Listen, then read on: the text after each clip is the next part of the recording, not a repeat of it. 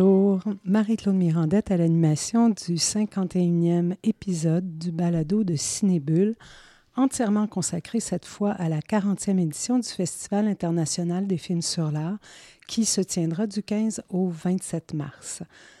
Un épisode spécial et une première expérience pour nous, je vous explique. La COVID a poussé le FIFA, comme bien d'autres festivals, vers des éditions en ligne. Maintenant que les salles de cinéma sont rouvertes à nouveau, l'organisation a opté, comme d'autres festivals aussi, pour une édition hybride. Évidemment, l'option en ligne offre l'immense avantage d'élargir à la fois le territoire et le public du festival, de sortir de Montréal, où se déroulent habituellement toutes les projections en salle. Aussi, on a pensé que c'était une belle occasion pour nous de se mettre au diapason et de sortir de la métropole pour l'enregistrement de cet épisode, d'aller d'une certaine manière prendre le pouls de ces nouveaux publics de FIFA. Et qui dit public dit naturellement cinéphile. On retrouvera donc euh, dans les prochains épisodes les collègues de la rédaction habituelle, mais on fera celui-ci en compagnie de cinéphiles pour parler de films qui les, des films pardon, qui les ont intéressés particulièrement, un peu comme on le ferait en attendant dans une file d'attente entre deux films, en jasant du dernier film qu'on a vu entre cinéphiles.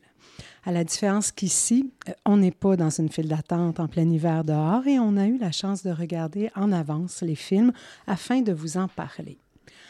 Alors, quel lieu choisir hein, pour faire cet épisode? Ben, on a choisi un endroit où Cinébule compte plusieurs adeptes, le canton de Potton en Estrie, et on a élu domicile chez Thérèse Descaries, une ancienne productrice de l'Office national du film, dont j'ai eu le plaisir de faire la connaissance il y a plusieurs années, alors qu'elle était à la tête de Cinéma Potton, donc un ciné-club qui fait partie de l'Association des cinémas parallèles du Québec, qui édite la revue Cinébule et qui produit ce balado.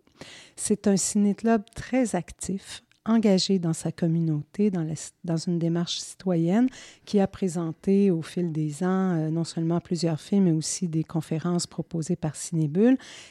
La revue compte plusieurs lecteurs et lectrices assidus à Cinébule, dont certains avaient participé au dossier sur la diffusion du cinéma d'auteur qui avait été publié en 2016 dans la revue. Au fil des ans, et à mon grand plaisir, Thérèse est devenue une amie. Aussi, lorsqu'on a pensé faire ce, balado avec des cinéphiles en dehors de Montréal, ben, Potton s'est un peu imposé naturellement. Bonjour Thérèse et merci de nous accueillir chez vous pour ce balado. Bonjour et bienvenue à Potton dans cette belle journée de neige qui est fantastique. Alors, merci aussi de nous avoir choisis. Thérèse, quand on t'a proposé de faire ce, cet épisode de balado, cette nouvelle euh, expérience, que ça se fasse chez toi, on t'a demandé de faire plein de devoirs, de voir des films, mais aussi on t'a demandé de choisir deux personnes qui pourraient se joindre à nous pour cette expérience. Et comme tu les as choisis, je vais te laisser les présenter. Alors, d'abord, Suzanne Defoy.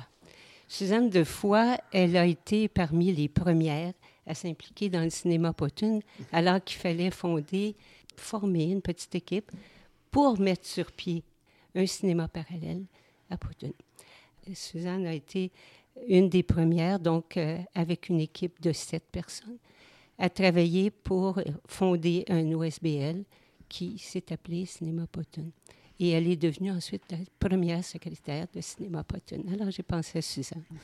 Et j'ai pensé aussi à Jean-Marc, qui est un des, des premiers, en même temps, quelques mois après Suzanne, qui s'est mêlé à l'équipe et qui a contribué euh, d'une façon euh, extrêmement importante au développement de Cinéma Potton et qui a été mon successeur, qui a accepté de prendre la relève et depuis, je regarde ça et je trouve ça magnifique parce que ce cinéma Potune continue à se développer et euh, s'agrandir, s'élargir, devenir, euh, devenir euh, un bon petit cinéma, un bon, un bon petit ciné-club local.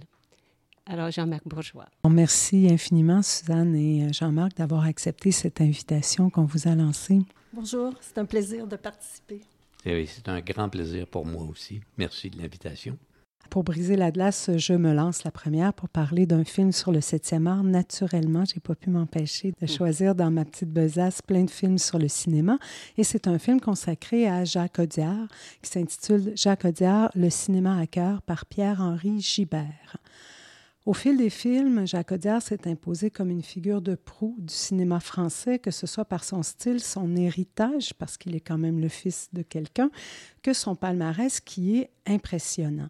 Il a d'abord été monteur, puis scénariste et dialoguiste. Euh, il n'a à son actif qu'une poignée de films, quelque chose comme sept ou huit films, euh, alors qu'il a déjà euh, pratiquement, il aura en avril 70 ans, mais quel film! De Regarde les hommes tombés, son premier film aux Olympiades qui va sortir ce printemps sur nos écrans, ce fils de Michel Audiard a su, à force de travail acharné et de persévérance, se faire vraiment un prénom. C'est un être, semble-t-il, tourmenté, insatisfait, âpre et obstiné. En tout cas, c'est ce que disent tous ceux qui ont travaillé avec lui. Euh, et il a rencontré, contre toute attente, un vrai succès populaire avec des films qui pourtant abordent frontalement la violence viscérale de nos sociétés vis-à-vis des plus faibles et des marginaux. Donc un succès public qui peut parfois sembler euh, étrange compte tenu du genre de sujet qu'il aborde, mais ça veut dire qu'il touche une sensibilité, euh, une corde sensible chez les spectateurs. Donc ce que Gibert a fait au fond, c'est il a essayé à travers la genèse même du travail de création de démontrer ou d'explorer comment il est parvenu, en 25 ans et 8 films, à construire une œuvre singulière qui n'a pas d'équivalent dans le cinéma français contemporain. Euh, et euh, comment, au fond, d'un film à l'autre, c'est un cinéaste qui s'est à chaque fois profondément remis en question euh, de manière à vraiment conquérir des territoires nouveaux de sa cinématographie. Euh, Jacques est souvent avare de mots, rétif à se livrer. Euh, il s'exprime souvent par des silences et son mutisme en dit parfois plus sur ses doutes, ses convictions et ses contradictions que ses mots. Et ça, le réalisateur est parvenu vraiment à le rendre, à laisser respirer son film et à, à faire de ces silences des silences qui sont extrêmement parlants. Euh, c'est quelque chose qui rend, je trouve, avec finesse et justesse, hommage à l'œuvre de cet artiste-là. Et je dirais que quelqu'un qui ne connaît pas Jacques Audiard en 50 minutes va euh, découvrir l'ensemble de sa filmographie et avoir certainement envie euh, de voir ses films. Alors voilà, c'est mon, mon, mon, premier petit coup de cœur. maintenant, j'aimerais ça entendre les vôtres. Et je vais euh, inviter Thérèse à commencer avec euh, son trio, son tiercé euh, de films choisis dans la vaste programmation de FIFA. Oui, c'était difficile de choisir dans cette vaste programmation, mais moi aussi, j'ai été attirée par un premier choix avec un film qui parle de cinéma, avec Jacques Tati. Jacques Tati, si vous ne le connaissez pas, il faut regarder ce film-là. C'est euh, un incontournable, si vous parce que Jacques Tati, c'est le plus comique, le plus grand comique, je pense, français, et euh, de tous les temps. Alors, le film s'appelle Jacques Tati, Tombé de la Lune, euh, par Jean-Baptiste Peretti, que je ne connaissais pas, qui fait 60 minutes.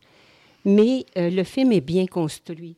Le film commence, euh, on voit Jacques Tati qui arrive à New York, euh, un Jacques Tati qui est en pleine gloire et qui vient à New York pour présenter son, son film Mon oncle, qui était un grand succès d'abord, d'abord euh, en France, ensuite en Angleterre, et qui a conquis complètement les Amériques.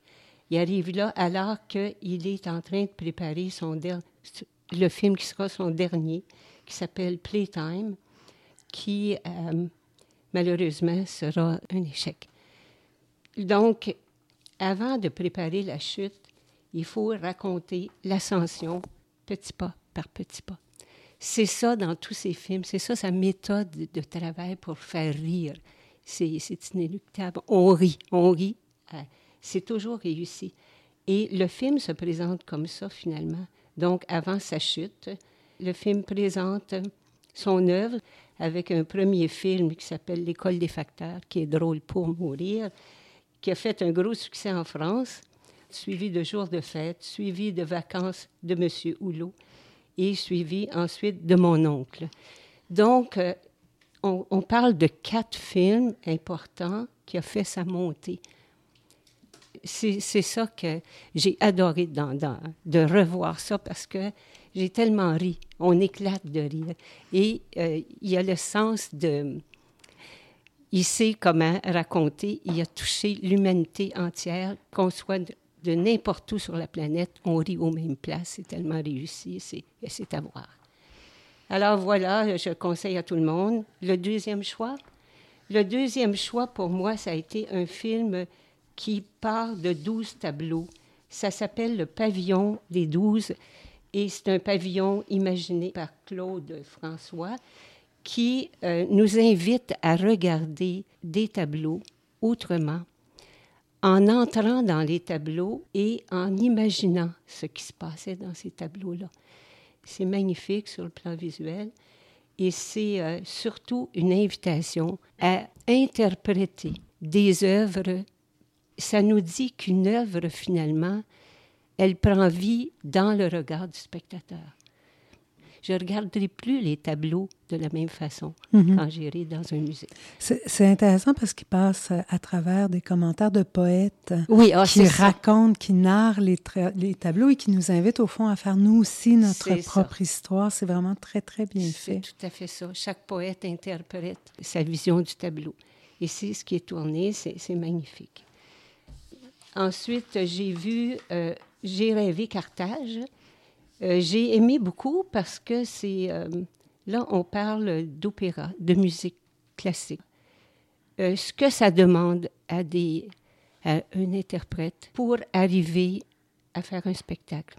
Et là, on assiste, c'est une fiction, on assiste à la première répétition d'une chanteuse qui, à l'interprétation, éclate. Elle ne peut plus finir et c'est comme dramatique, mais comme si je reviens au film de Tati, c'est tout ce qui prépare avant la chute. Et ce que j'ai aimé dans le film, c'est comment tout ce que ça demande aux artistes pour faire une représentation publique, c'est incroyable et c'est entouré de beauté. C'est de la beauté, la beauté dans la musique, la beauté dans les décors, la beauté dans la simplicité de la nature. Alors, c'est un film de Cyril Némé, euh, J'ai rêvé Carthage, qui fait 29 minutes. Moi, j'ai trouvé ça intéressant, entre autres parce que le réalisateur est lui-même musicien. Il est lui-même musicien. Il est étudiant en musique et euh, il adore particulièrement l'opéra. Je trouve sa démarche intéressante parce que il veut transformer dans le fond son amour par le cinéma, en utilisant le cinéma.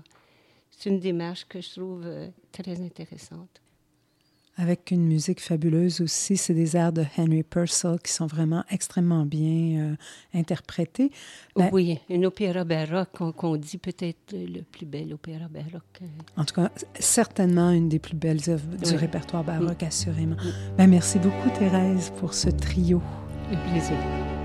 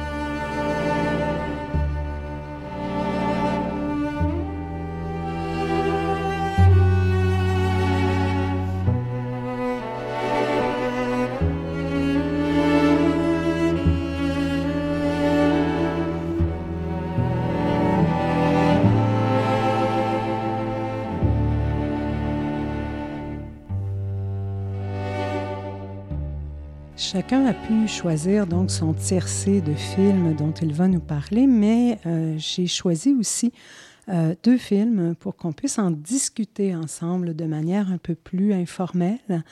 Euh, donc, je vais d'abord présenter, résumer en quelques mots le premier de ces deux films pour qu'on en discute ensuite. Alors, le premier film s'appelle L'œil, le pinceau et le cinématographe, naissance d'un art de Stéphane Kornick.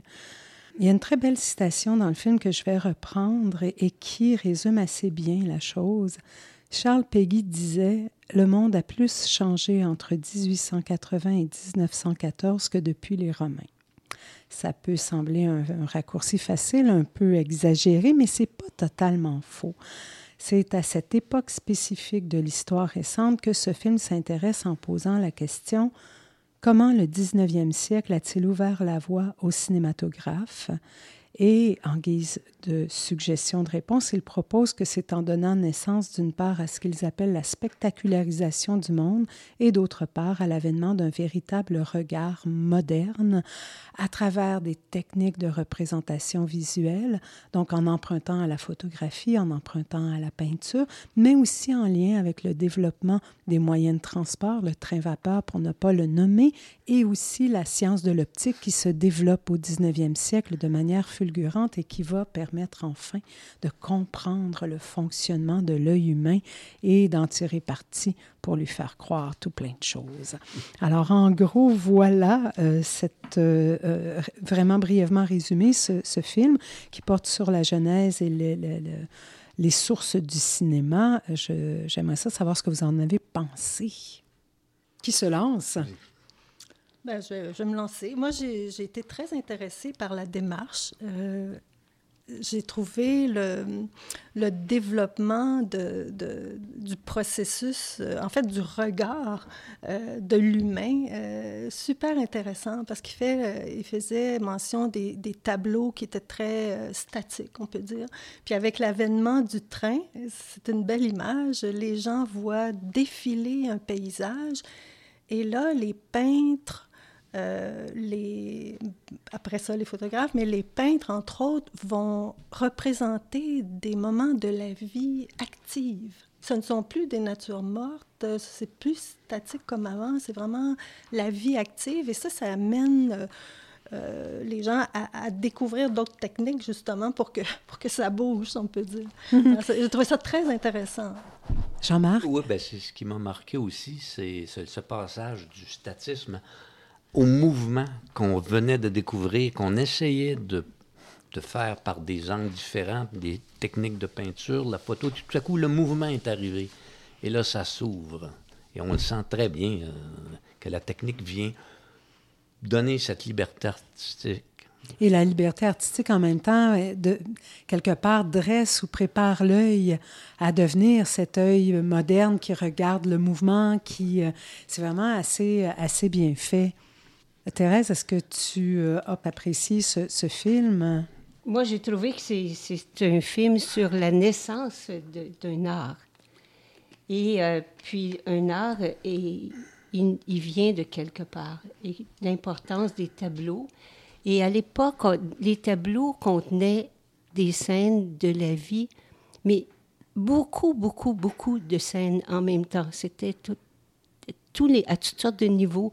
Et c'est pour ça, le cinéma a commencé à s'intéresser à ça, mais à défaire les scènes, à les allonger, à raconter des histoires par rapport à ce qu'on voyait dans un seul tableau. Et il y a aussi eu la photographie avant.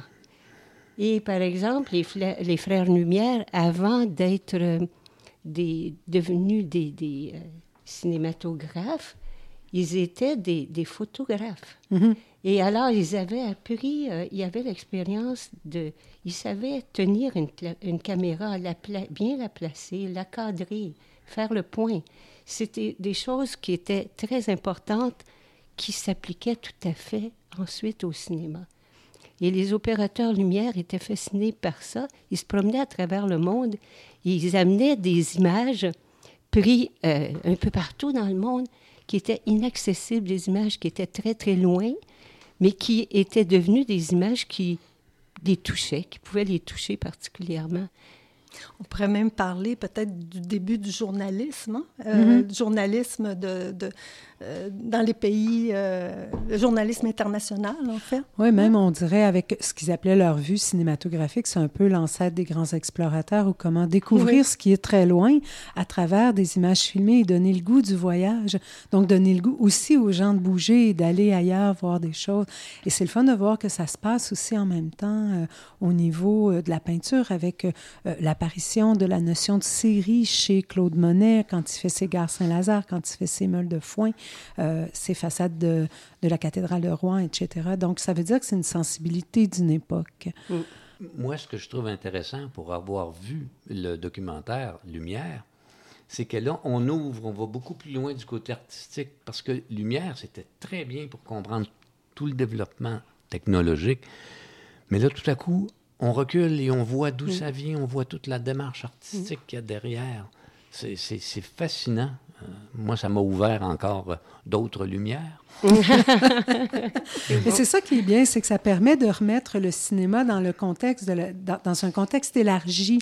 C'est sûr que c'est un art qui est à la fois une technologie et un art. C'est une technique et un art. Ce sera aussi en même temps euh, un art et, et euh, un, un, produit de consommation avec l'avènement du cinéma hollywoodien. Mais ça, ça, permet de voir quelles sont ses sources, comment on s'est nourri de mm. photographie, de chronophotographie, euh, de mise en scène théâtrale, de peinture, etc. Et comment l'art est pas né de cet art-là n'est pas né de nulle part. Il est né d'un certain nombre de choses qui étaient présentes avant et il a tablé là-dessus. Il n'est pas né seulement de la découverte de la technique, mais de, tout un processus créatif. En fait, euh, le processus créatif avait besoin des développements techniques. Oui. C'est l'œuf ou la poule, finalement. On se dit, euh, euh, c'est arrivé là parce qu'on en avait besoin. Absolument. Est-ce que quelqu'un veut rajouter quelque chose sur ce très beau film? Donc, euh, je vous rappelle le titre. C'est L'œil, le pinceau et le cinématographe, naissance d'un art de Stéphane Cornic. C'est beau. Alors, maintenant, maintenant, c'est au tour de Suzanne de nous parler de son tiercé coup de cœur. Merci. Oui, j'ai trois, j'ai retenu trois titres euh, et je dois dire que la démarche de visionner ces films, ça a été un baume euh, au cœur dans ces temps troubles. Vraiment, les films sur l'art, ça fait du bien. Euh, qu'on aime tout à fait, que ce soit un grand coup de cœur ou pas, vraiment la démarche a été comme un baume. Oui. Alors mon premier, premier titre que j'ai retenu, c'est Connexion, Banksy et Jéricho. Euh, la réalisatrice est Annie Dotan. Euh, et le résumé, en fait, en 2015, dans la ville de Calais, Banksy réalise quatre œuvres en soutien aux migrants. Banksy, c'est un, maître du street art, de l'art de la rue. En fait, il fait des, des graffitis, on peut dire, des tags. Euh, donc, non loin de l'hôtel de ville, il représente un pastiche de la célèbre toile Le radeau de la Méduse d'un peintre français romantique, Théodore Géricault. Alors, après ma barre, ça peut paraître un peu aride comme sujet, en fait, le film fait le lien entre la démarche de Géricault, qui s'est inspiré d'un fait, euh, d'un naufrage, en fait, d'un bateau euh, qui s'appelait l'Argus, euh, et les quelques un petit nombre ont été rescapés.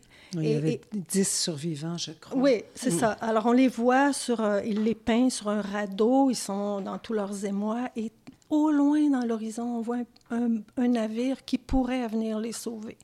Alors, Banksy a repris ce thème-là euh, en l'appliquant à la crise des migrants actuelle, entre autres ceux qui mm. sont entassés à Calais euh, qui voudraient traverser en Angleterre, mais évidemment, ils ne peuvent pas prendre un traversier euh, légal. Alors, euh, souvent, ils partent en radeau. J'ai même vu un film où le, personnage part à la nage. La nage oui. Ah, enfin, il en meurt beaucoup. Alors, lui, il a représenté un radeau avec des migrants et le bateau qui est à l'arrière-plan, c'est un des traversiers qui fait Calais-Dover.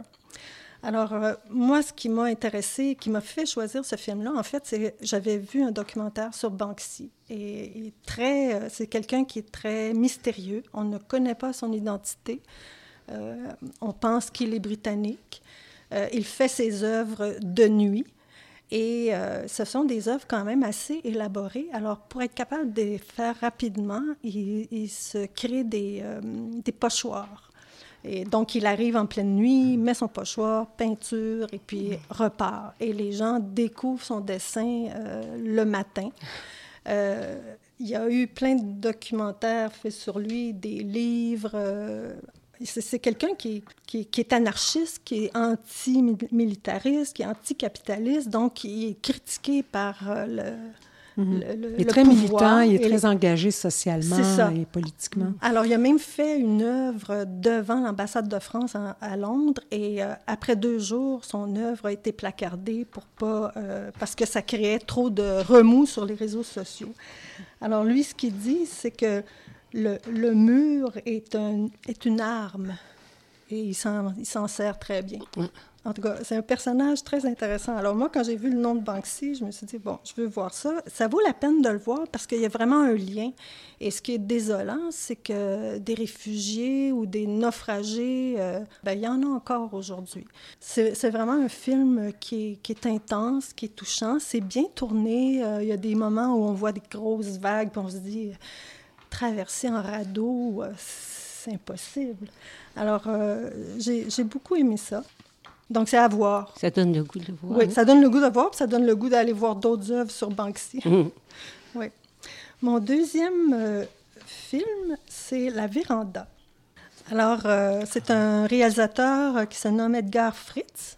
Pour euh, souligner les 20 ans de collaboration, ces 20 ans avec, de collaboration avec les Jardins de Métis, l'architecte québécois Pierre Thibault Mhm. nous invite à découvrir son installation artistique intil- intitulée La Véranda.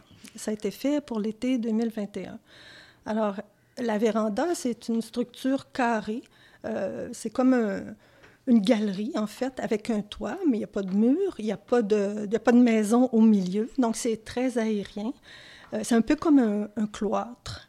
Alors, euh, c'est un espace qui peut accueillir plusieurs disciplines. D'ailleurs, on voit trois, trois artistes qui y participent. La comédienne Marie-Thérèse Fortin qui lit un texte de Gabriel Leroy, une chorégraphe, euh, Danielle Desnoyers, euh, et ses danseurs occupent l'espace. Et puis l'actrice et dramaturge euh, Christine Beaulieu qui fait une petite représentation, une prestation de 30 minutes sur les saumons. Mais c'est un espace qui se prête bien euh, à, à- à toutes sortes de représentations. Et euh, si on connaît un peu euh, Pierre Thibault, on sait que ces, tous ces designs de maisons, de bâtiments, il se rend toujours dans l'environnement euh, lui-même pour voir comment il peut intégrer une bâtisse. Alors on voit le processus créatif dans ce film-là. Il, euh, il fait des croquis, euh, il, en, fait plusieurs. Après ça, c'est une équipe, son équipe, qui fait des maquettes, de nombreuses maquettes, pour aboutir finalement au projet euh, de la véranda, qui est construit en très peu de temps, contrairement à une maison ou un bâtiment, euh, un bâtiment public. Alors, c'est un film qui, qui montre beaucoup de beauté, de sérénité, évidemment, parce qu'on voit les jardins de métis, on voit l'installation.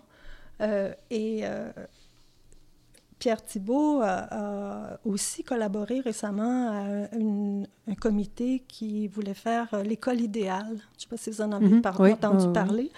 Et il a écrit un livre aussi. Je trouve que ça résume bien ce que ça donne comme feeling, là, le, le film. Il a écrit un livre avec François Cardinal de la presse et le titre, c'est « Et si la beauté rendait heureux ». Mhm. Je l'ai lu. Oui, moi aussi. Et, et, euh, ce film-là, ben, ça rend heureux. Oui. Ah, c'est un beau... euh, Et on voit le fleuve aussi qui est magnifique. Ah, les euh, paysages. les euh, paysages et mm, tout ça. Je suis oui. jamais allée au Jardin de Métis, Ah, ça donne le goût d'y Ben aller. voilà, c'est le prochain voyage. Ah oui, oui, parce que tout est bien intégré euh, et puis la nature est magnifique. Mm. Ouais, puis on le voit bien dans le film. Alors, votre troisième choix, madame? Le troisième choix s'intitule 305 Belle Chasse et en sous-titre Dans l'intimité des ateliers. Et je pense que c'est important le sous-titre parce que C'est ça. euh. Euh, le réalisateur est Maxime Claude Lécuyer. 305 Belle Chasse, euh, ça donne la parole à neuf artistes, essentiellement des peintres. Ça se passe dans une ancienne usine de Catelli. Euh, qui a été après ça vendu, utilisé pour faire de la confection de vêtements. Bien, on sait que la confection, à un moment donné, a déménagé en Asie. Alors, à un moment donné, les locaux étaient vides, il n'y avait plus d'activité, et Marc Séguin, le peintre, a proposé euh, de transformer les lieux en différents euh, ateliers d'artistes.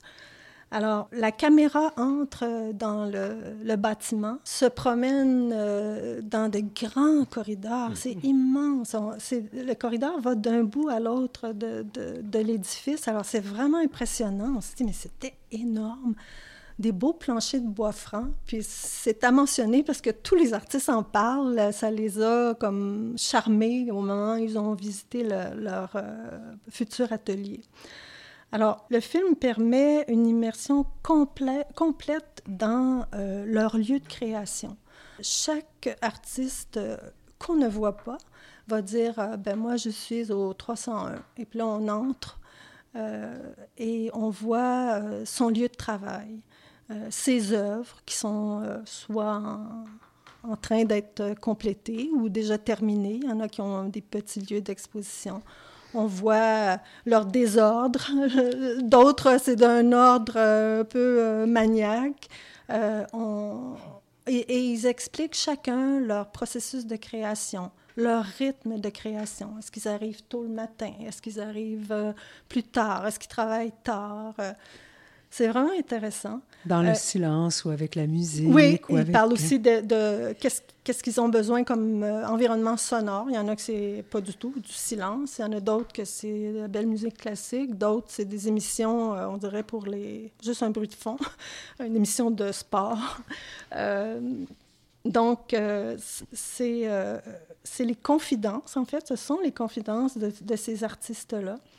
Je vais avoir des questions à poser au réalisateur parce que en le voyant, je me suis demandé euh, est-ce que les artistes étaient au courant de leur éviction quand ils ont commencé le tournage? Je pense que c'est euh, ils, sont, ils ont l'air très sereins quand ils parlent de leur lieu de création, tout ça. Mais une des dernières images de, du film, ce sont les ateliers euh, vides, avec quelques déchets. Puis, donc, c'est touchant. Euh, évidemment, comme je l'ai dit tantôt, on ne voit pas du tout les artistes. On connaît leur nom, on entend leur voix. Alors moi, ça m'a donné la curiosité d'aller voir euh, leur visage. Donc j'ai beaucoup aimé euh, vraiment la caméra qui nous fait circuler dans, dans tous ces, ces lieux-là. Il y a des commentaires qui sont intéressants. Bon, j'en ai retenu euh, quelques-uns. Il y en a un qui dit euh, on a besoin de beaucoup plus d'artistes que de banquiers. Euh, parce que c'est justement c'est des lieux qui sont menacés. Il y a plus de 400 artistes à Montréal qui ont dû se reloger dans les dernières années mhm. parce que les promoteurs immobiliers mettent la main sur ces usines-là, qui sont des bâtiments magnifiques et qui sont solides. Mhm. Marc Séguin parlait de de, de, la, des planchers qui sont de deux ou trois épaisseurs, ça ne peut pas prendre en feu tellement c'est mhm. dense, il n'y a pas d'air. Alors, euh, ce sont des, des, bâtiments qui sont magnifiques, euh, mais qui euh, sont malheureusement récupérés par des promoteurs et qui enlèvent des espaces de création aux artistes. Alors, puis il y a des artistes qui... Il y a un artiste qui a dit l'atelier, pour nous, c'est plus important que notre logement. On, va visiter un logement pour, euh, pour, euh, bon, pour déménager parce qu'on a une, rupture amoureuse, tout ça, mais l'atelier, c'est chez nous. Alors, je peux imaginer, parce qu'ils n'en parlent pas du fait qu'ils ont dû être évincés, je peux imaginer la douleur que ça a dû créer à ces gens-là. Mais ce sont autant de questions qu'on pourra poser justement au retour de la pause à Maxime Claude Lécuyer qui sera notre invité. Merci beaucoup, Suzanne.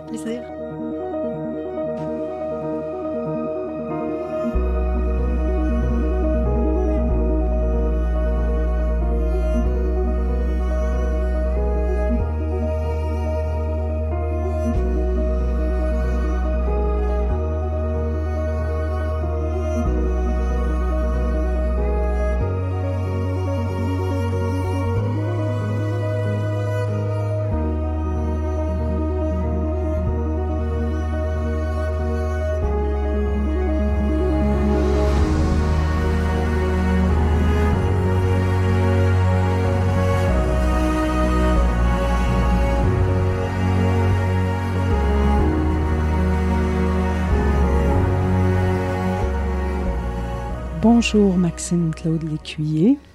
Bonjour. Euh, merci beaucoup d'avoir accepté à quelques jours de la présentation de votre film au FIFA de nous parler donc de 305 Belles Chasses.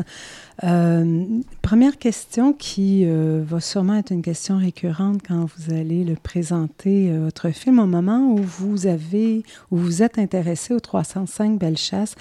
J'aurais voulu savoir si l'immeuble était déjà vendu et si les artistes étaient déjà dans leur combat euh, pour euh, la sauvegarde de leur atelier? Pas du tout. En fait, le, le film a été, euh, a été débuté avant tout ça, avant l'annonce, avant la vente. donc, et même, même pendant, en fait, le, tout le processus de, que j'ai filmé, le processus d'entrevue avec les artistes, euh, en fait, c'était pas, c'était pas du tout dans le, dans le radar. On, tout le monde disait, ben non, Howard va garder le building encore longtemps. C'était pas, c'était comme une, une, perspective, mettons, à moyen, long terme, mais pas aussi à court terme que ça. Puis en fait, euh, comme euh, un an et demi plus tard, ben c'est ça, le, un petit peu comme euh, sans, sans crier gare, bon, ils, ont, ils, ont, ils ont eu le vent de la la vente et puis euh, ben, c'est ça. Puis ensuite, il y a eu tout un combat pour essayer de garder euh, euh, au moins certains étages ou certains espaces pour, pour des ateliers d'artistes. Finalement, bon, malheureusement, ça, ça, il n'y a rien de tout ça qui a fonctionné.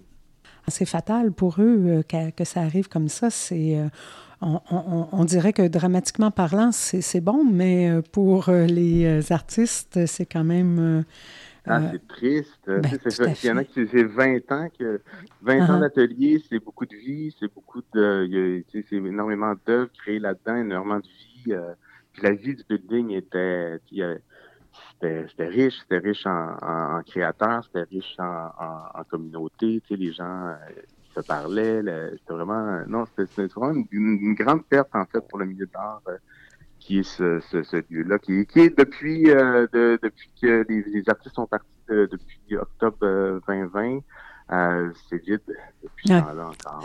Donc, encore. Euh, Écoutez, on est, on est quatre autour de la table, alors je vais laisser euh, la parole aux autres pour vous poser des questions. D'abord, Suzanne, qui a vu votre film qui était dans son tiercé, alors je la laisse vous poser une question. Oui, bonjour. Euh, j'ai beaucoup aimé votre film et, là, je comprends la, sérénité des artistes qui parlaient de leur, euh, mm-hmm. de leur euh, processus de création. Ils ne savaient pas, en fait, qu'ils étaient pour être évincés. ma question à moi, c'est quelle a été votre réflexion pour décider de ne pas présenter les peintres, qu'on ne les voit jamais durant, durant tout le film? Ben, c'est venu, ben bonjour, merci, merci beaucoup. Euh, en fait, ben c'est ça, c'est venu, ben, il y a eu comme un, processus euh, de, de, création. Au début, j'ai commencé le, le, documentaire en filmant de manière plus, euh, je dirais, caméra à l'épaule, certains des artistes. J'en ai, j'ai filmé beaucoup Sylvain Boutiette, Jean-Benoît Pouliot, puis David La France. Et puis, euh, puis ensuite de ça, il y avait comme, il y a comme toujours, il y avait comme une, réticence à, être filmé quand je cognais à d'autres portes pour euh, pour euh, le travail de création qui est très intime. Puis ensuite ça, ben, j'ai eu cette idée, en fait, de, de, de, de, de carrément de, faire une expérience plus audio, plus, euh, plus visuelle des, des, des, ateliers, plus intime, puis de, lancer ce défi-là, de créer comme, euh, pour avoir cet éventail de créateurs qui est au 305 Bellechasse, puis de montrer l'espace, puis de faire vivre l'espace. Donc cette idée-là m'est venue pour et puis là, tout le monde a embarqué dans, dans, cette formule-là. Puis en fait, c'est une formule aussi qui permet de se détacher un peu de, du documentaire traditionnel sur les artistes justement qu'on voit travailler, puis euh, ou qui est comme lié à des expos qui sont comme en cours. Donc, je voulais comme et aussi la parole, je voulais libérer la, la, le, le, les artistes par la parole euh, de, de cette espèce de conscience du corps quand on est filmé. Euh, puis de rentrer vraiment comme un petit peu dans leur tête avec euh, cette espèce de, de rencontre-là audio qui s'est fait, puis cette espèce de, de, de, de, chorégraphie entre la voix et l'image, puis entre le lieu puis le son, où est-ce qu'on peut euh, euh, sentir un petit peu euh, tout ce qui est comme autant sonore que visuel, vivre un petit peu dans dans le dans dans, dans la tête d'un artiste, tout fait, pendant qu'il est dans son atelier, si on veut. Là, tu sais. Puis, en fait, ça faisait parler euh, plus les œuvres, les murs, euh, le lieu. Euh, j'ai beaucoup apprécié. Puis ça m'a quand même rendu curieuse d'aller voir le visage de tous ces artistes-là. Je suis allée sur Internet. oui, ben c'est ça. Il y a comme un... Ensuite de ça, il y a comme un autre... On, dit, ah, on va aller voir qu'est-ce qu'ils ont de l'air. C'est ça. Est-ce que, les voix Est-ce que les voix fonctionnent avec leur visage? oui, tout à fait. Puis aussi, ça met de l'enfance sur les œuvres aussi, je trouvais. Tu sais, de, là, on est comme vraiment... on rentre dans les œuvres, on rentre dans les, dans les, dans, dans les traces aussi, dans la création, dans, dans la patine des des lieux, dans les matériaux qu'ils utilisent. Donc, on est vraiment comme dans l'exploration du, lieu, tu sais, puis c'est comme, c'est comme s'ils viennent nous parler dans le creux de l'oreille, puis ils viennent nous, euh, nous, nous, parler de leur travail, si on veut. Jean-Marc, tu avais une question? En fait, euh, je, je, commence par un commentaire. J'ai aimé le traitement de la caméra. On se promène dans des tunnels, comme, comme dans un labyrinthe qui s'ouvre sur des alvéoles de création. C'est très intéressant. Les couleurs sont dans les alvéoles de création, mais les corridors, les longs corridors, les, bruits de fond, les monts de charge. J'ai trouvé ça vraiment intéressant comme traitement. Et, et, le, ma question, en fait, n'a rien à voir avec ça, c'est le clash de la fin. Parce que tout ça, maintenant, je comprends, c'est passé parce que les gens n'étaient pas au courant. Et à la fin, comment vous vous êtes tourné de bord pour, pour fignoler la fin et conclure ça sur euh, maintenant que c'est vendu? Ben, en fait, c'est ça, c'est que ben, dans, le fond, c'est que ça donnait comme un espèce d'épilogue à mon à mon film. Parce que le film est vraiment sur la création, sur ces ateliers-là, sur ce lieu-là, qui est comme c'est comme neuf voix d'artistes, puis en, puis dans le grand personnage qui est le 305. Donc on, parcourt les dédales, on parcourt les corridors, on parcourt un peu l'historique de ce lieu-là, puis on parcourt un petit peu euh, euh, il y a Marc Séguin qui est un petit peu la voix de ce lieu-là et le propriétaire qui est un petit prologue au début qui parle un petit peu de l'historique. Mais euh, c'est ça. Puis suite à la vente, ben, ça, ça m'a donné vraiment comme un épisode. Puis ce qui est comme dommage, c'est en fait, c'est comme un instantané du, du moment où il y avait le plus d'artistes dans ce lieu-là, où le, le, le, le, lieu était le plus vivant, même si on voit pas les gens, on voit les lieux qui sont remplis de vie et tout ça, puis de création, puis d'abondance d'œuvres, puis de vie artistique. Puis là, malheureusement, ben c'est ça, en fait, maintenant, c'est vide. Et les artistes, ben, ils se sont comme euh, ils, ont dû se, aller dans différents endroits. Donc, euh, moins euh, le building était situé très de manière très centrale, près d'un métro, près de la, petite patrie, du Myland, tout ça. Fait que les artistes maintenant, ben, ils sont plus, il y en a beaucoup dans Hochelaga, dans l'Est, il y en a qui sont plus dans Chabanel, il y en a même qui sont rendus sur en Montérégie, puis certains ben, restent dans le Myland. Mais euh, mais euh, c'est ça, c'est un petit peu de voir le, ça, le démantèlement d'un où tout, ben, tout, tout, le monde avait des ateliers indépendants. Il y avait, Howard, il, louait des espaces, chacun gérait son espace. Mais, euh, mais c'est de voir, par exemple, que la communauté qu'il y avait, qui était riche au 305, a maintenant disparu, malheureusement. Je sais pas si je réponds à, votre question. oui, oui, oui, oui, merci. Mais moi, je me demande, Comment êtes-vous arrivé à faire un film sur cette bâtisse et ces artistes? Est-ce par la connaissance de la bâtisse? Habitiez-vous dans le coin? La bâtisse représentait-elle quelque chose? Est-ce que ce sont les artistes qui vous ont amené à là? Ou est-ce que ce sont leurs œuvres? Qu'est-ce qui vous a motivé à faire ce film? Ben, c'est parti des artistes, c'est parti de, de, ben, l'amitié. Moi, je, je, un, ami de longue date de Jean-Benoît Pouliot, qui était le premier à m'ouvrir son atelier. Euh, puis aussi, il y a la proximité. Je, bon, je suis à cinq minutes euh, du lieu aussi. Euh, puis tu sais, par Jean-Benoît, par David Lafrance, puis ensuite par Sylvain Pouliot, on dirait que ça a été comme ça a été des voies d'accès qui m'ont comme ouvert des portes des ateliers. Puis la découverte de, tu sais, moi je me suis toujours intéressé à l'art, je me suis toujours intéressé, j'ai étudié en histoire de l'art. L'art, c'est comme important pour moi. Mais, de, mais je trouve que les ateliers d'artistes, ce qui se passe dans le, un petit peu dans, dans l'antichambre de la création, on, on, y a moins accès, on est moins, tu sais, rentre pas là qu'il veut, faut comme être invité un petit peu dans ces lieux-là. Je trouve ça vraiment intéressant de parcourir les ateliers, puis de les découvrir, puis de découvrir chacun des artistes qui m'ouvraient leurs portes, puis, comment les ateliers parlent, tu sais, on dirait qu'autant, tu sais, on, on sent dans les ateliers, dans les œuvres, il y a une, cohérence, dans, même dans, dans ce qui écoute. Dans, Il y a mhm. comme une cohérence qui est comme plus grande, tu sais, qui fait partie de l'environnement d'artiste, qui, qui, qui, nous amène à comprendre son travail artistique à même, on dirait comme la personnalité de son atelier, si on veut, qui est comme une extension de soi-même, si on veut. Euh, donc, mais c'est vraiment parti par l'amitié, par les artistes euh, eux-mêmes, puis par la découverte de, de, de, de, la richesse. Puis ensuite, ça, ben, de fil en aiguille, ben, en fait, c'est l'historique du building. sais moi, en, en, y allant souvent, rencontrant Howard, euh, euh, Sylvain qui a une bonne mémoire du lieu aussi, ben là, j'ai comme un petit peu gratté euh, sur l'histoire de, de, de, ce lieu-là, puis sur... Euh, c'est rare quand même une famille qui a acheté un building en 1948 puis finalement vendu en 2018. Ben, ça a duré, ça a été comme longtemps dans la mm. même famille. Mm-hmm. euh, puis, euh, ben, c'est ça, c'est triste qu'aujourd'hui, ben, là, c'est ça, c'est vide, mais sauf que, c'est ça, il y avait comme, il y avait l'historique un peu industriel, tu sais, de, de, puis tu sais, il y a comme un parallèle à faire aussi entre le côté shop, le côté euh, on va au travail à l'usine, les artistes vont au travail à l'usine, ils travaillent sur leur création, mais il y a un côté comme de travail de l'artiste que je voulais comme démontrer aussi à travers le, le, documentaire. sais, autant les inspirations, mais autant le, tu sais, je me rends là, je, je fais du 9 à 5, mais tout, tout le monde a leur manière de travailler, mais on s'en va là pour travailler. Donc, c'était un petit peu C'est réussi. Hein? Puis moi, j'ai apprécié beaucoup parce que je connaissais pas le 305 Bellechasse et ça m'a permis d'y entrer. Et puis, et puis c'est ça, malheureusement, comme c'est comme un Polaroid, c'est comme euh, la mémoire des lieux. Donc, malheureusement, euh, ça, aujourd'hui, ça reste la dernière trace de ce, de ce lieu-là quand il était vivant. Donc, euh, donc, donc c'est ça. Vous, vous, vous, avez pu y rentrer au moment où ça aurait été le fun d'y entrer. merci beaucoup. Justement, on va recommander aux gens d'aller voir euh, et de découvrir ce lieu, le 305 Bellechasse euh, au FIFA. Merci beaucoup, Maxime Claude Lécuyer. Et je rappelle aux, auditeurs que le film va prendre euh, l'affiche dans des salles de cinéma après le festival, ce qui est aussi une, une, chose assez exceptionnelle parce qu'ils ne sont pas si nombreux, les documentaires qui prennent la voix de la salle et des grands écrans après des présentations en festival. Alors, merci encore et bon FIFA. Ah, merci beaucoup. C'est très agréable, jean C'est réciproque. Au revoir. Merci. Au revoir.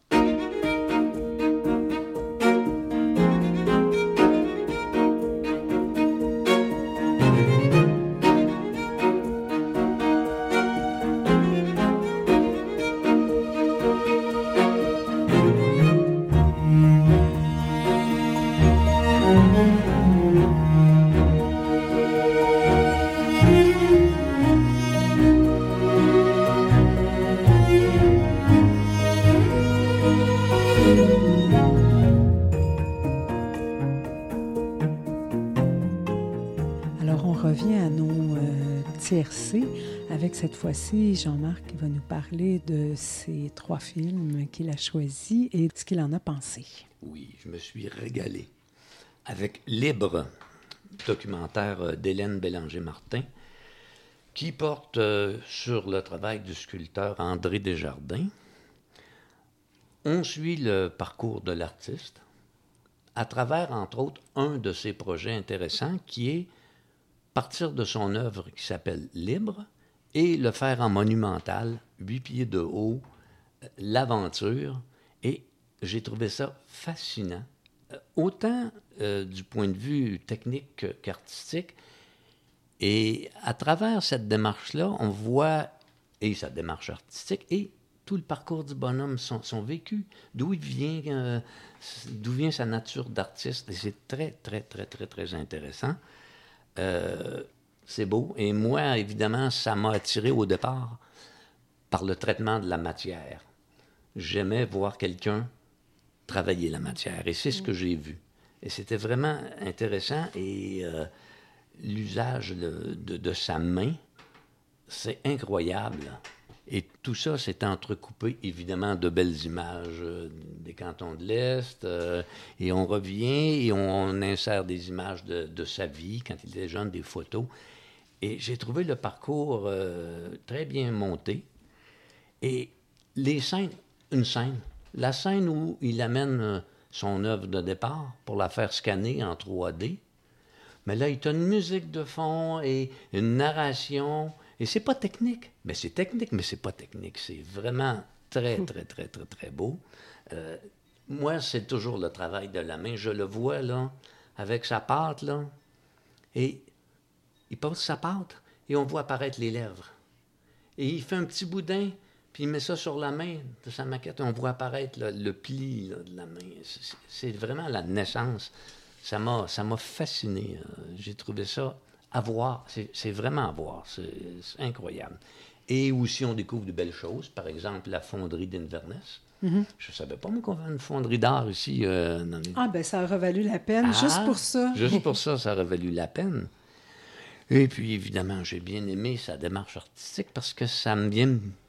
La matière, c'est toujours quelque chose que- qui m'a fasciné. Donc, euh, la création à partir de la matière, mais là, je la vois d'un autre œil maintenant. Mm-hmm. L'espèce de liberté qu'on peut se donner. Et ça jusqu'à l'installation de Oui. l'œuvre sur les bords du lac Memphremagog, qui est un moment fabuleux. Et moi, je suis né à Magog. Donc, euh, tous les paysages, tous les, les- toutes les shots qui ont été faits, je sais où était la caméra, je vois les paysages et ça me replonge dans mon enfance de Magog. Donc, cette œuvre-là, elle me parle. C'est clair. je la recommande fortement. Alors, deuxième choix. Ouais, deuxième choix, là, est arrivé un espèce d'effet de hasard. Le deuxième choix est arrivé suite au premier. Alors, je pars d'une œuvre où j'ai surveillé des mains et je tombe dans Clair Obscur, qui est le court-métrage euh, avec des marionnettes. Et là, encore la main qui arrive. Mais cette fois-là, la main de manipulateur, elle n'est pas euh, un outil, elle est intégrante, euh, partie intégrante du, du- du- du- du court-métrage. Ça commence d'ailleurs euh, qu'avec les mains, en noir et blanc, et quand les marionnettes arrivent, la couleur arrive, ton sépia, et la scène, la scène du bain, là, une tendresse là-dedans. On voit la main qui manipule, et tout à coup, c'est la marionnette qui caresse la main du manipulateur. Oh oui, c'est magnifique. C'est magnifique. Le, le visage de la personne qui se fait euh, baigner, là. Un, un- un simple éclairage, on voit apparaître un sourire, mais en fait, non, le visage n'est pas, est pas articulé. C'est juste un jeu d'éclairage. Ouais, ouais. C'est fascinant, avec une musique extraordinaire pour, euh, pour Ah non, créer- c'est un travail de manipulation de marionnettes qui est vraiment euh, fabuleux. Oui, oui. Et, et- et à la fin, on conclut encore avec les personnages qui, qui disparaissent, la main qui revient en noir et blanc et qui se retire. Ouais. J'ai trouvé ça vraiment d'une douceur et de- d'une sensualité incroyable. Je rappelle le titre, c'est Clair obscur d'Elias Djemil Matassov et c'était un film qui a été réalisé pour euh, souligner les 30 ans du théâtre incliné. Très beau, très beau. T'es sûr que c'était pas ton premier choix, ça? Non, mais c'est c'est tombé dessus, comme ça. À des mesures maintenant. Des mesures. Là, euh, j'ai décidé d'aller faire un saut du côté de la danse, qui n'est pas un médium que, que je connais, pas du tout. Et euh, j'ai été agréablement surpris. Évidemment, c'est euh, un petit court-métrage, c'est 11 minutes. Ça a été tourné au Musée euh, national des beaux-arts de Québec, Oui, le oui, pavillon oui, euh, Pierre Lassonde. Oui, dans les escaliers. bâtiment tout blanc dans des escaliers démesurés avec des grandes fenêtres. Et là, on est dans les tons de blanc, si je peux dire, avec un éclairage euh, constant parce qu'il y a des grandes fenêtres et tout est blanc. Et les personnages sont en noir et en blanc, en vêtements, en tissu, noir ou blanc. Et les seules couleurs, c'est la peau. Et c'est toute une histoire. Ça commence avec une miniature des personnages qui arrivent sur un plateau, comme des pantins, déposés par un maître quelconque. Et là, les personnages sont lâchés dans cette immense euh, bâtisse et ils sont à la recherche de quelque chose, ils vivent quelque chose de très intense. Et à la fin, on revoit les personnages qui reviennent sur leur plateau en miniature avec le petit couvercle qui se Ah, referme. ça, On vient de dire une- vivre une petite aventure, Parenthèse. une petite parenthèse. Et si on recule, on voit même au début, comme le créateur qui est là, qui dépose les personnages, et à la fin, il est enroulé de bandelettes comme si euh, on concluait que c'est fini, maintenant le Dieu créateur, on le momifie pour passer à autre chose. J'ai trouvé ça un, un- un beau conte fantastique. C'est drôle parce que les deux ont un peu euh, clair-obscur et euh, des mesures, une, une, une, forme, une structure narrative semblable avec une espèce de mise en, entre parenthèses. Et puis, euh, comme j'ai eu le bonheur de regarder tous vos films, il y a un lien entre des mesures et la véranda avec un danseur qui est Nicolas Patry qui revient dans les deux. Ah. Et à un moment donné, je regardais des mesures puis je me suis dit, ah, mais je l'ai déjà vu, lui. c'est. Ah, ce sont des, très, très, très beaux choix euh, que vous avez euh, effectués. Jean-Marc, merci. J'ai adoré. Pour ces coups de cœur. Vous avez beaucoup choisi des courts-métrages. Moi, j'ai plutôt choisi des euh, moyens et longs. Et j'ai choisi naturellement quelques films sur le cinéma, mais pas seulement. Alors, mon premier choix s'intitule Lotte Eisner, Un lieu nulle part, de Timon Koulmassis. Donc, ça commence sur des images d'archives surplombées par une voix douce qui est reconnaissable entre mille. Quand on l'a entendue une fois, cette voix, on la reconnaît tout le temps. C'est la voix de Werner Herzog qui parle de cette vieille dame à qui il s'en va rendre visite et dont il craint qu'elle ne soit déjà disparue quand il arrivera, pour la simple et bonne raison qu'il a décidé d'aller la visiter à Paris en traversant à pied l'Allemagne et la France. Bon, ça c'est Werner Herzog. Il dit d'elle, quand on la rencontrait, on comprenait immédiatement que c'était quelqu'un d'exceptionnel, d'un discernement extraordinaire. Alors, à tour de rôle, on va rencontrer des gens qui l'ont côtoyé, cette dame qui s'appelle donc Lotte Eisner et qui est une pionnière de l'histoire du cinéma et euh, une figure fondatrice de la cinémathèque française. Alors, euh, à travers des témoignages, des extraits de films, d'archives, d'entrevues visuelles et sonores, le film va petit à petit remonter le fil du temps jusqu'au début du siècle dernier, à la rencontre de cette femme qui a d'abord été journaliste culturelle à Berlin au moment même où fleurissait l'expressionnisme allemand. Fuyant Berlin ensuite, à l'arrivée au pouvoir du Parti national-socialiste, elle va s'installer à Paris et c'est là qu'elle va faire la rencontre d'un certain Henri Langlois, euh, qui a un projet fou, celui de la sauvegarde du patrimoine cinématographique français, et elle va l'épauler dans son travail.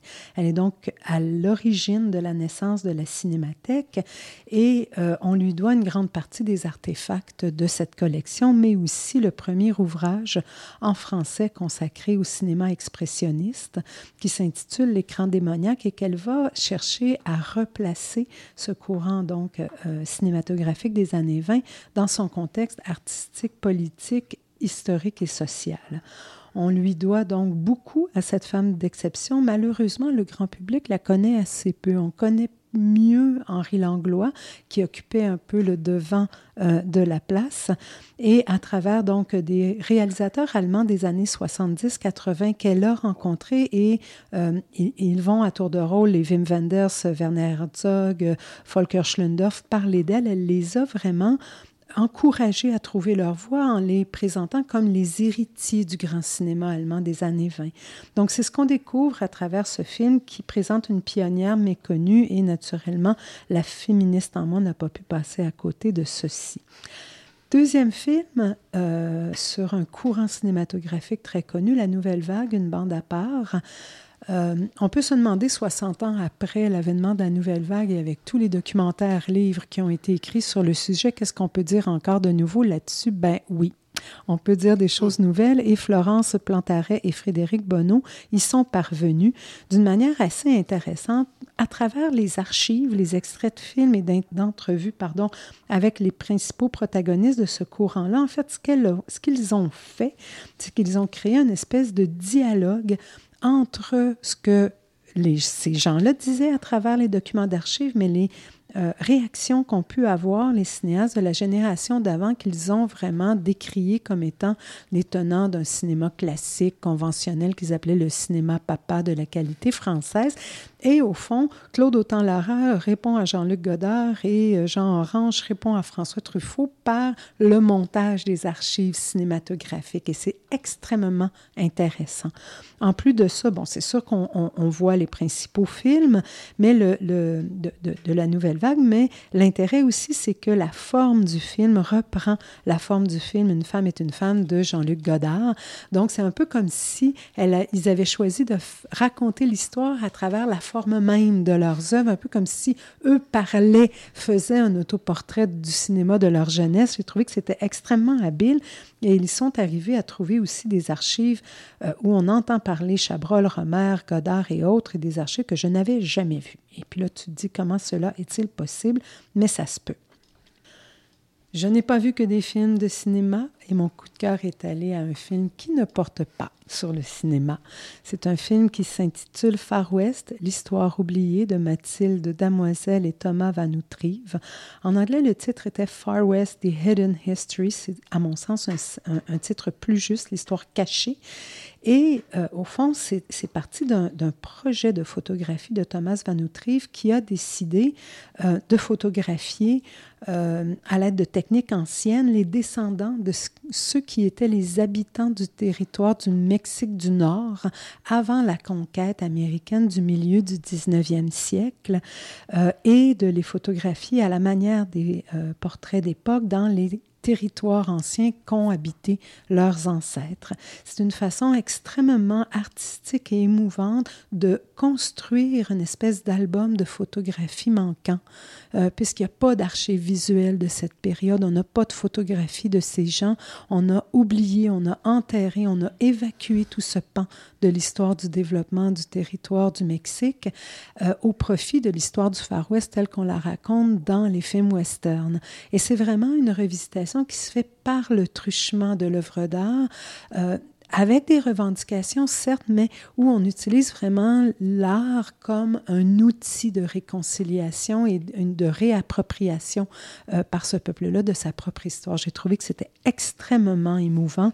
Euh, c'est un film qu'il faut voir pour comprendre l'histoire complexe de ce territoire et le développement du Far West où on montre toujours que c'était des terres vierges où les colons sont allés s'installer. Euh, ben non, il y avait des gens qui vivaient là avant, qui avaient une culture, une langue et euh, c'est ce que démontre ce film sans le faire de manière vindicative. J'ai trouvé que c'était vraiment extrêmement habile. Alors, c'est mon coup de cœur.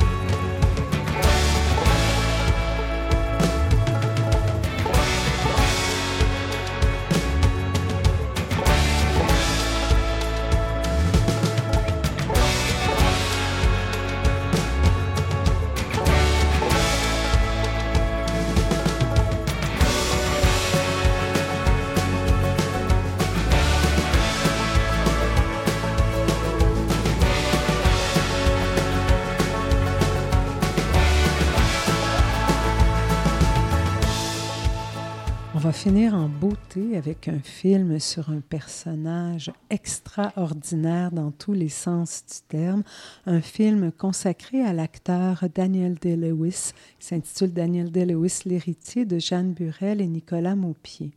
C'est un acteur à nul autre pareil qui fascine, non seulement par l'ampleur de son talent, mais par l'investissement personnel qu'il fait dans chacun des projets euh, auxquels il va se livrer, euh, et qui a souvent interprété des personnages, ma foi, peu plaisants, que l'on pense à son personnage dans Gangs of New York de Martin Scorsese ou dans There Will Be Blood mm. ou encore Phantom Thread, les deux de Paul Thomas Anderson. Euh, il y a un mot de George Clooney qui me fait beaucoup sourire lorsqu'il a reçu en 2008 euh, son deuxième Oscar pour le meilleur acteur. Clooney était en compétition et il a dit à propos de Daniel Day-Lewis, il a tué la concurrence.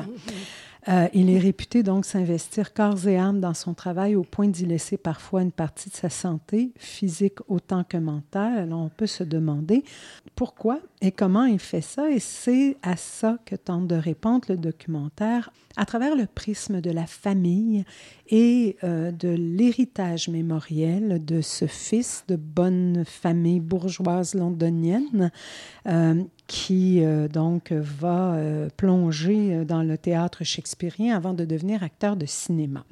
Alors, j'aimerais ça savoir ce que vous en avez pensé de ce film sur cet homme à nul autre pareil.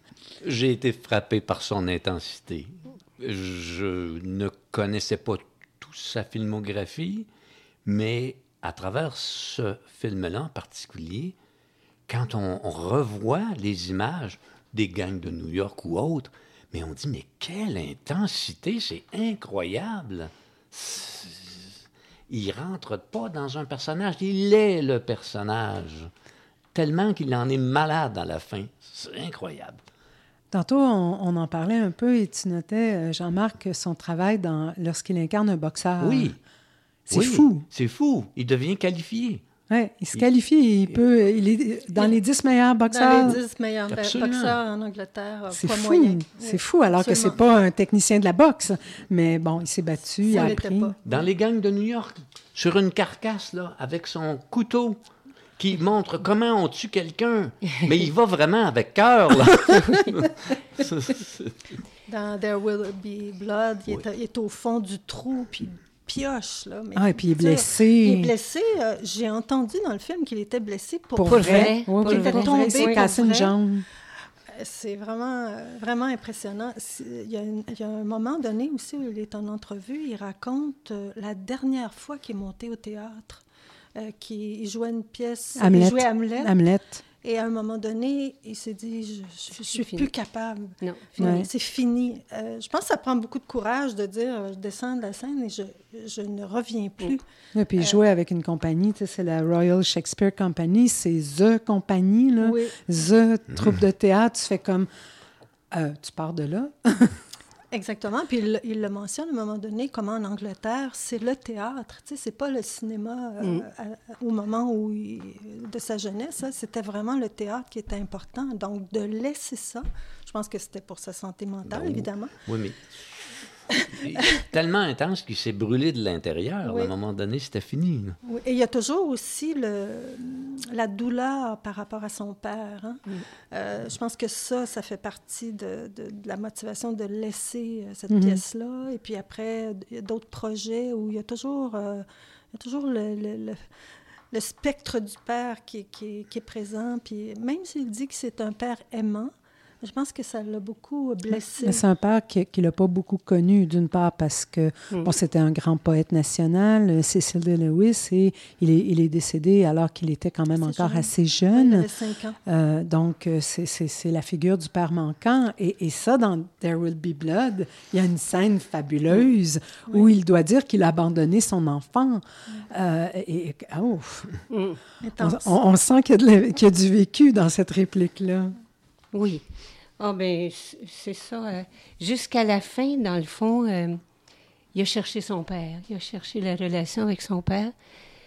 Et euh, c'est les différents rôles qu'il a joués l'ont aidé, dans le fond, comme il dit lui-même, à explorer des aspects de sa personne qu'il n'aurait jamais fait s'il n'avait pas joué ces rôles-là. Et on a parlé de son implication dans tous ces rôles à un moment donné, on ne fait pas la différence, euh, autant le boxeur euh, que, que l'handicapé au début. C'est incroyable. My Left Foot. Oui, pour incarner ce rôle d'homme euh, qui, était euh, paralysé, il a vécu un an en Dans chaise roulante, oui. en se laissant gaver, nourrir par les autres pour sentir c'était quoi vraiment. Alors, c'est ça. On ne distingue plus, là, à un moment donné, entre la personne qui l'incarne et le comédien. C'est, il, il est, il devient ce qu'il joue. En tout cas, un film magnifique en ça. là. On connaît peut-être le comédien, mais on ne connaît pas sa vie, comment il a vécu chacun de ses rôles. Et sur ça, ça vaut la peine d'être vu. À un moment donné, il reçoit un Oscar et il remercie sa, sa conjointe. Il Ah dit, oui. euh, elle, euh, elle a pu vivre avec de nombreuses personnes. Il la remercie, puis dans le fond, elle doit, être un- elle doit avoir un super bon caractère. C'est une cinéaste, c'est la fille de l'auteur oui. euh, Miller. Oui, Arthur Miller. Arthur Miller. Et il l'a rencontré au moment où, il- justement, il jouait une adaptation d'un roman de Miller et, Mm. et ils sont ensemble depuis. Euh, il a joué dans un de ses films, qui est d'ailleurs, je pense, le seul film de Daniel Day-Lewis que je n'ai pas vu. Hmm.